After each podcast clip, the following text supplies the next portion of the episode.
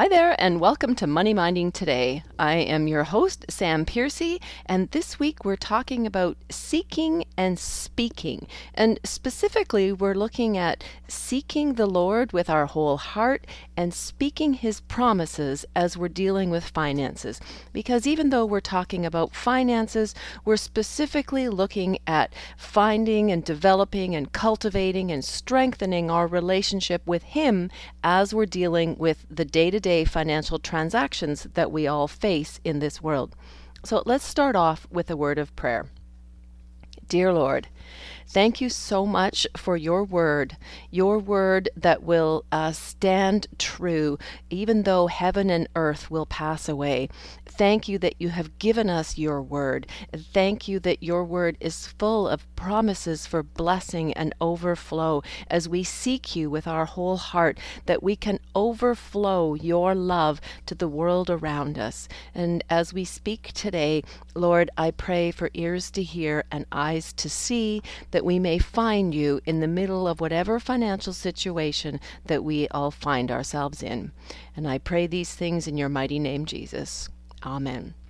So, as I get going, I want to remind you to register at uh, moneymindingtoday.com. When you go there, you can listen to this week's show. If you've missed any of it, you can enter your name and email, and you'll be taken to a page where you can join my Village of Blessings, which is an online community where you have a whole bunch of free resources and ebooks and information. You have opportunities to ask questions and make comments and to connect further. There's a free resource called Accepting Financial Advice, which is specifically for people that come to the site from Money Minding Today. And when you join the Village of Blessings, then you can also get the past Money Minding Today shows as well as the notes and most importantly the follow-up discussion activation questions because so much of finances in fact all of finances happens in community.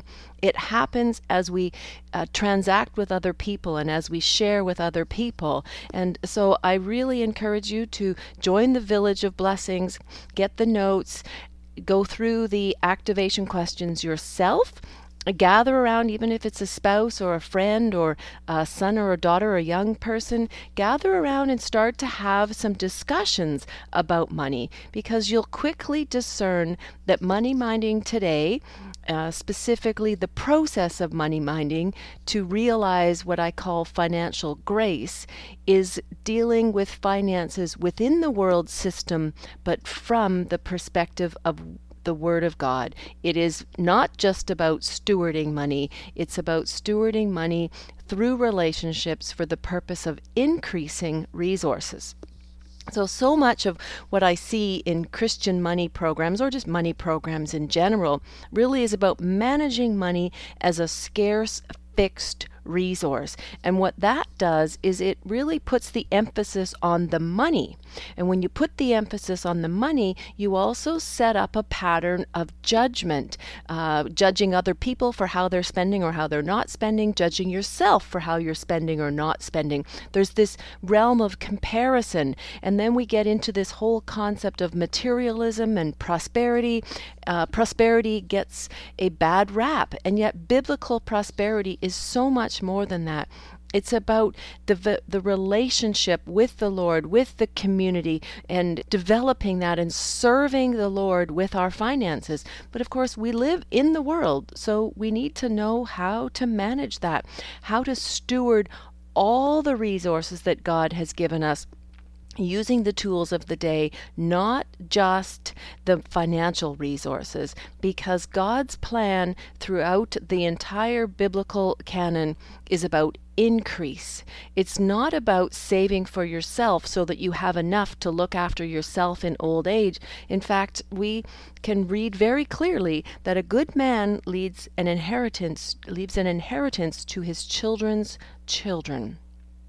That means overflowing blessings and recognizing that there are blessings when we spend money, there are blessings when we earn money, and that if we are saving money for ourselves, we are actually taking money out of circulation, giving it, putting it on deposit at a bank. And this doesn't mean that saving is bad, it just means that when we do that, we put it on deposit at a bank, and a bank uh, in our society today has the capacity to take that and leverage it 10 times in the form of loans. So all of us then in living in western society today become slaves to the debt of our society.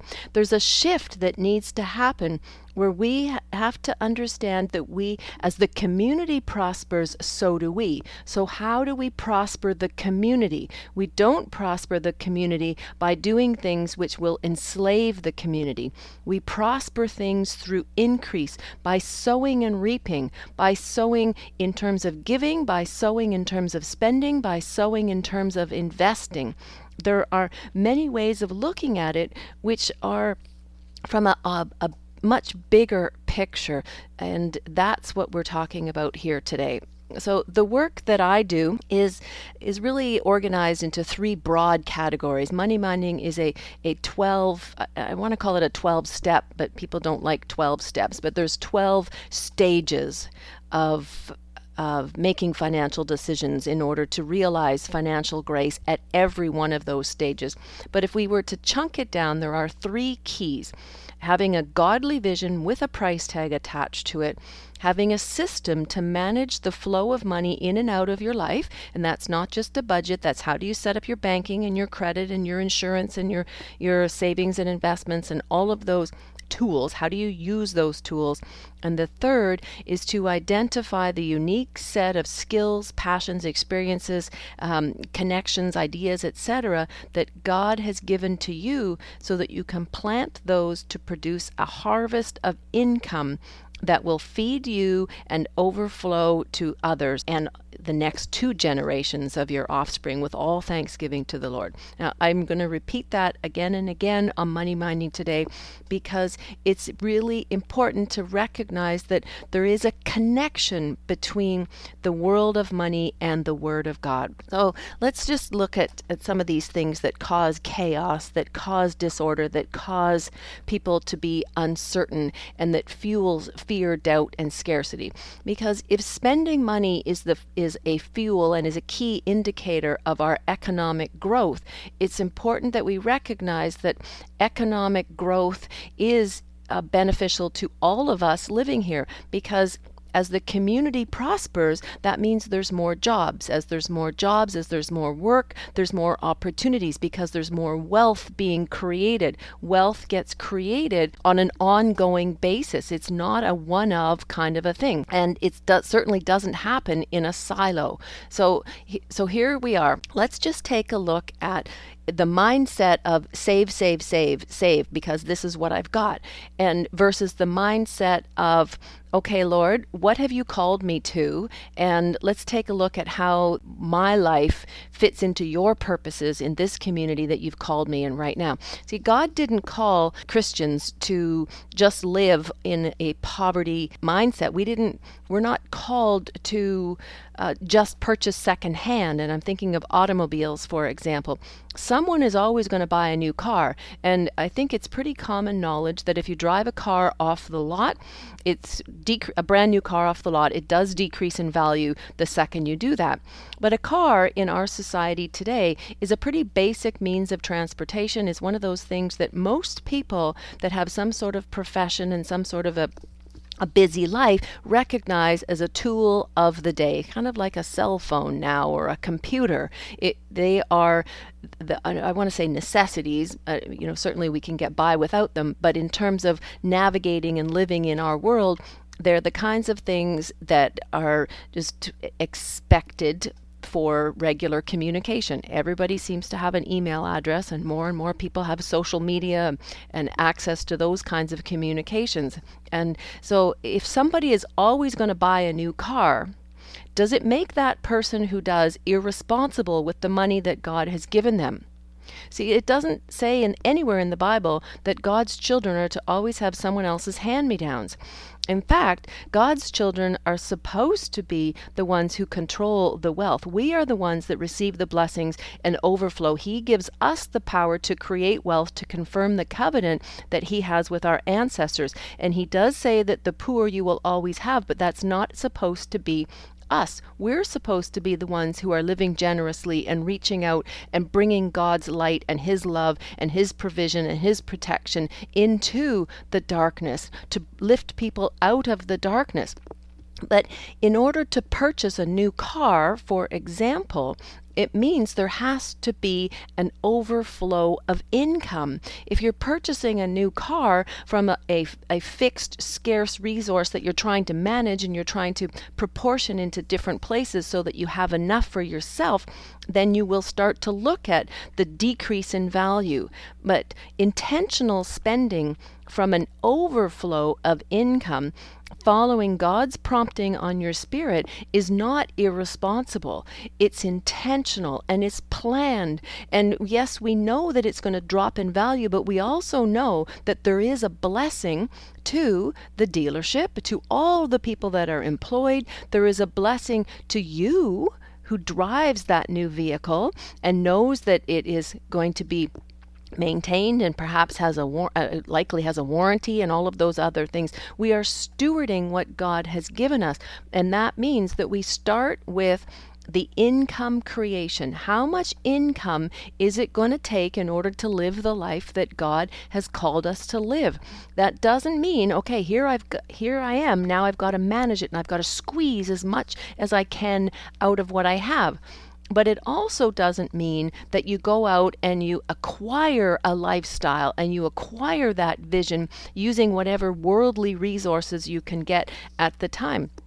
See, so much of the issue, I believe, that we experience today is that we've accepted the conventional wisdom of the industrial era that says you got to go get a good education so that you can get a good job, so that you can then work and get the benefits and live the lifestyle and eventually have enough money so that you can retire and then you can live off of what you've accumulated and downsize and hope that you have enough to last throughout the rest of your life.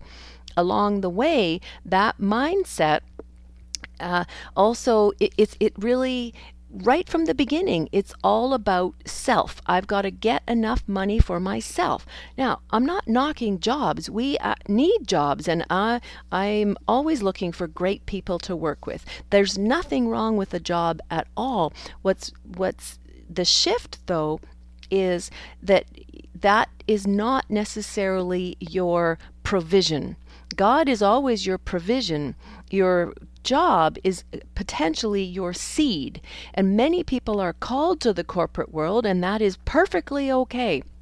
That is fantastic because in that situation, your lifestyle is likely going to match with your income because that's what God's put on your heart. What's not working is when people settle for just what they can get. They settle for the paycheck or they settle for the that they have coming into their life um, and then they, they try to acquire and fuel the desires that god's given them through credit or maybe through smaller re- they reduce their lifestyle to what they can see. That is the part that doesn't work. And yet his uh, statistically there are, are studies that show that many people that run into unmanageable debt do so at the uh, um, a, uh, misalignment of about $200 a month. Between a husband and a wife, that's $100 each, and usually it takes about five years before they wake up one day and go, Oh my goodness, this isn't working. What are we going to do? And then they panic, and then they start arguing, and then they start judging, and they try to deny and put themselves on some sort of a crash spending diet cut back, cut back, cut back. But yet there's clues in that debt that will show you what kinds of things God has, is glimpsing. Uh, he's giving you glimpse of how he wants you to live your life. He's giving you glimpse of, of what he's calling you to. Because if you have desires for a big fancy house, for example, or a brand new car, He's going to give you the capacity to do that. You can say that it's materialism, um, but it would be materialism if it becomes a feeding of this frenzy and this scarcity thing. It's not materialism if you have the right heart. If you seek God with all of your heart, Jesus was really clear, and he said that uh, if we seek Him first, all of these things will be added to us. And he was talking about clothes, he was talking about shelter, he was talking about the day to day stuff. The materialism is this constant frenzy and this constant turning over of things. It's almost like disposable and, and it's chaos. And it anytime you've got chaos and you've got frenzy and you've got something that's fueled by scarcity you're not coming from a place of peace so let's take a look a little bit at that and i'm going to use this opportunity to direct you again to money minding today.com where you can get the notes and the discussion questions. Some of today's questions uh, will have you look at the, your bank accounts, for example, and your credit cards, and how do you use them? How do you pick them? Who do you get your financial advice from? And that's that free report, that free tool that is for Money Minding Today listeners only when you uh, enter your name and email from the Money Minding Today site you know how do you determine when you're going to purchase something and where you're going to purchase something. And what happens if all of a sudden your current source of income wasn't there? These are parts of developing a system because god isn't a god of disorder. God isn't is a god of peace.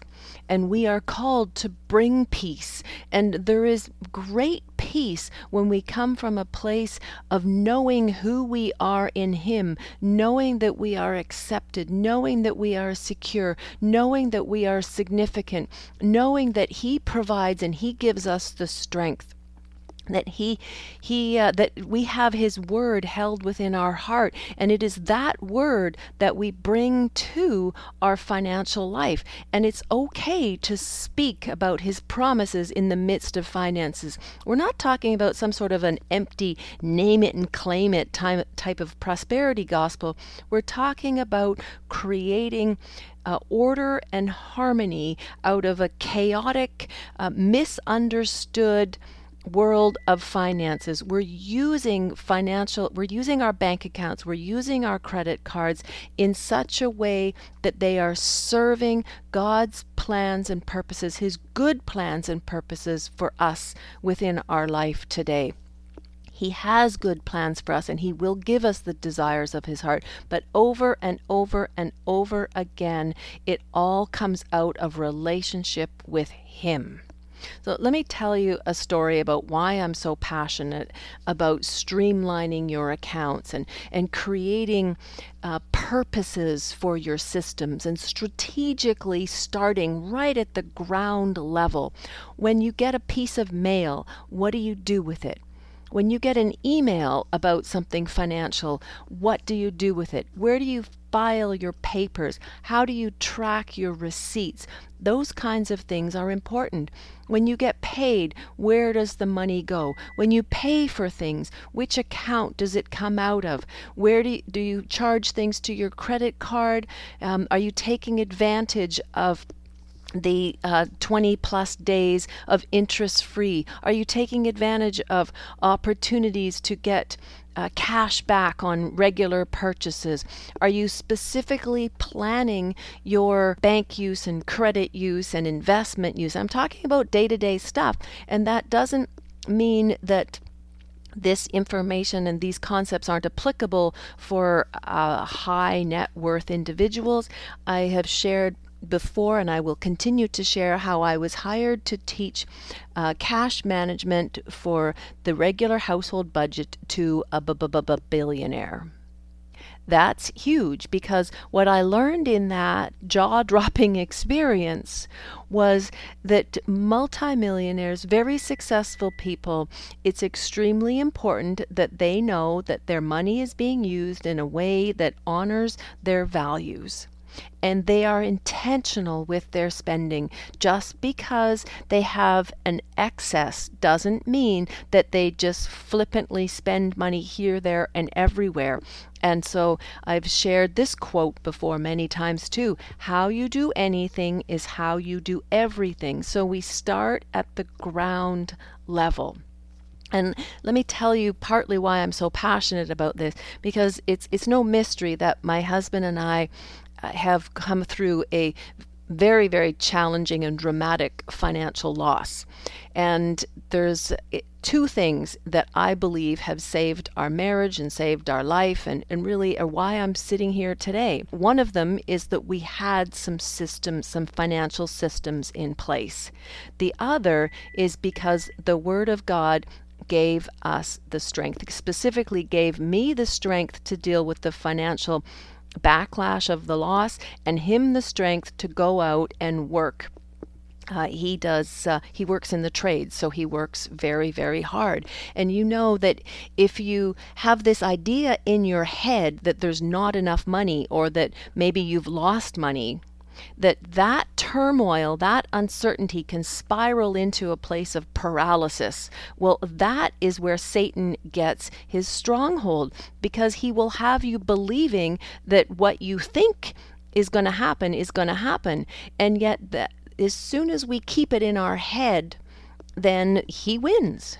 As soon as we get it out of our head, now we can work with it. We can see it from a different perspective and we diffuse the power of what's going on in our brain.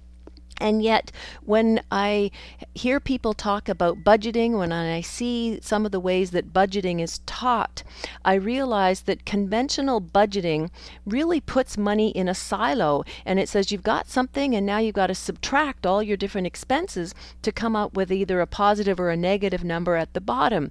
And so, if you're going through any kind of financial planning where you're kind of trying to determine whether or not you have enough, and that's your your perspective, you're reinforcing the lack. You're reinforcing the scarcity, and you're going to just be letting that fear and uncertainty become even stronger in your mind. There is a, a horizontal view, there's a time value of money, there's a flow of money, and I call it a cash flow forecast that many people in the financial world will tell me that try to say that that's an advanced financial planning tactic. And to that i say why? It's just simple addition and subtraction. It's not complicated at all. Turn your paper sideways and figure out the, how much money you have how much money you need what's the positive or negative number at the bottom and then go to the next time frame. So in my life dealing with the aftermath of this very dramatic situation it was being able to, first of all it was picking up my Bible and not online, but picking up the physical Bible, opening it up, letting the Word um, come into my, my mind, come into my spirit, connect with my spirit to give me the strength to go and log onto the computer or to open the mail and to take a look at it. And then go to the systems. And often, in fact, for quite a long time, we did a cash flow forecast on a weekly basis. And at the beginning of the week, we would look at what we needed for the week for food and gas and expenses and we called it the bank of house that that absorbed a lot of the aftermath of the business and what was necessary. And then i would look at my husband and i would say how much do you think is coming in? And uh, we would sometimes go and um, realize that that wasn't going to work and then I would have to have the strength to pick up the phone to call whoever we owed money to. And right there, I know that that's what people don't do. They're afraid to do it. They're afraid to admit that they have issues. And you know, I learned a bunch of things through there that I probably never would have before. Number one, the bank wants a uh, bank or creditor wants to know that you're trying and they will work with you because they want to get paid. I'm you're you're listening to somebody who actually knew their mortgage number off by heart. During this period of time there wasn't anybody else was going to do it for me. I had to pick up the phone and i had to say we're not going to have enough money for the payment. What can we do? And because we had some plans they were able to work with us. And I learned some things like uh, capitalizing mortgage payments. And if that term capitalizing scares you because uh, it's a, a financial knowledge issue, then simply it means adding it to the loan. And those kinds of things, um, I don't think I ever would have learned. It wasn't taught to me in the financial curriculum. And course, I taught the financial curriculum for advisors for many, many years. Those kinds of practical, street smart things you learn as you pick up the phone and you ask. I learned that you could refinance a car, and that's not something I would recommend doing. And I'm going to share it because people go, oh, well, debt is bad, debt is evil. Well, these kinds of, of things that happened in the aftermath of all of this, they enabled our daughter to complete her schooling, to excel in her sport, to go on uh, to university, for us to keep our house, to be able to continue to work and to deal with all of the, the, the various issues after this happened. And here I am today. We did not lose everything, although, you know, some people might look and go, oh, we lost everything. We gained something that is invaluable. We gained a much, much, much deeper relationship with the Lord. We gained a, a uh, much deeper relationship with each other. And um, instead, we, we know the studies about how marriages fail and divorce comes out of financial issues in relationship. And I can tell you it was absolutely not easy. Many people go, "Oh, it's easy for you. You had a spouse." It's like, ha ha ha.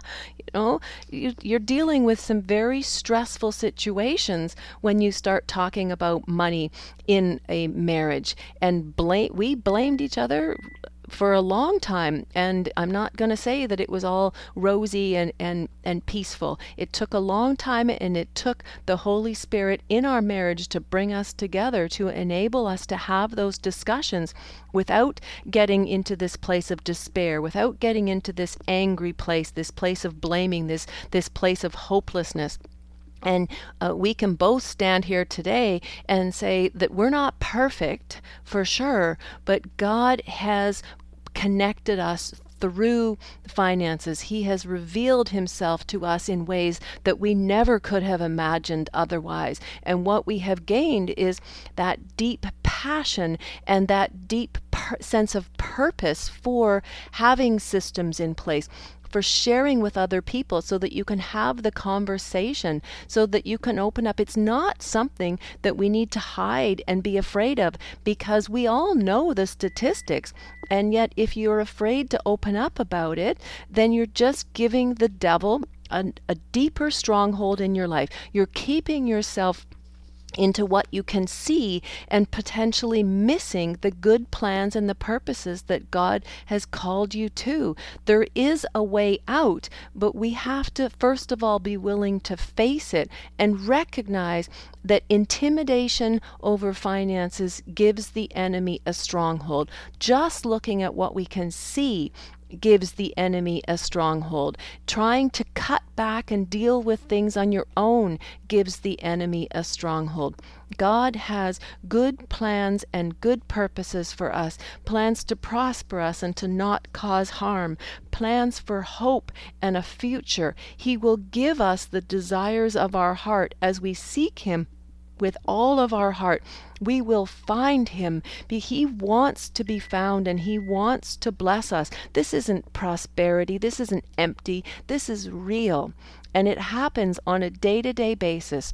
It happens when you create order and harmony, when you you, you determine that you are going to spend money intentionally, that you are going to spend money and pursue those desires, and you are going to do so in such a way that it is about creating income, creating sustainable income that increases and overflows in blessings to you and blessings to others, and increases so that you have the capacity to leave an inheritance to your children's children.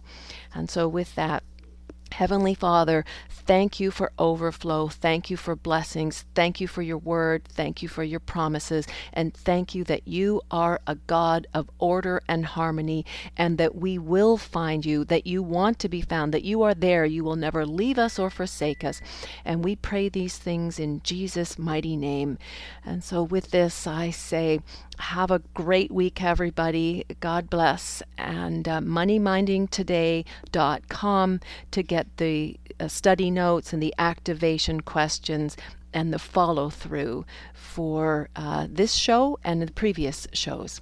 God bless. Bye bye.